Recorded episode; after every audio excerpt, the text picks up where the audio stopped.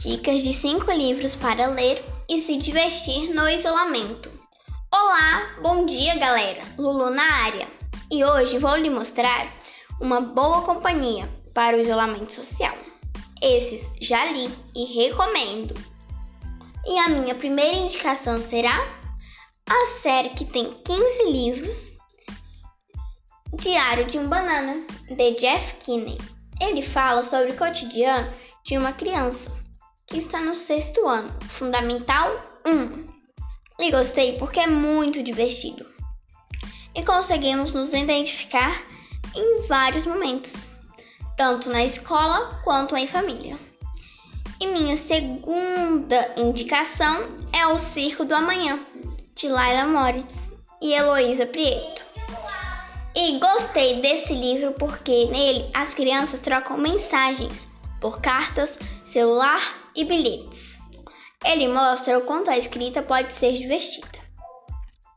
Minha terceira indicação para vocês é A Casa do Topo do Edifício, escrito por Andrea Taubman e Sandra Pina.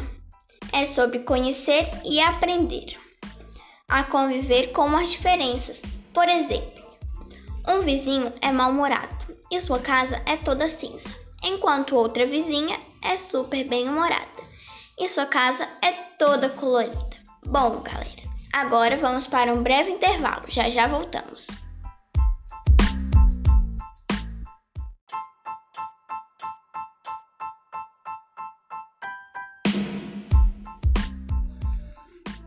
E estamos de volta do nosso intervalo.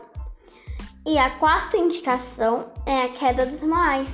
Este livro conta sobre as férias de um garoto que vai na Ilha dos Moais e nele tem muitos momentos com a família e nos ensina sobre tipos de texto, como parlentas, reportagem, folheto, informe publicitário, piada, entre outros, de uma forma divertida. Esse livro foi escrito por Blandina Franco e Patrícia Auerbach.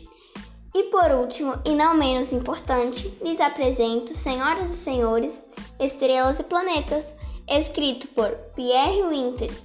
Ele ensina sobre o universo de forma divertida e com muitas informações do sistema solar.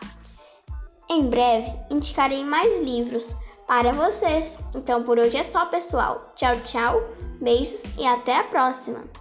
E fique em casa. Se precisar sair, use a máscara e lave as mãos com água e sabão.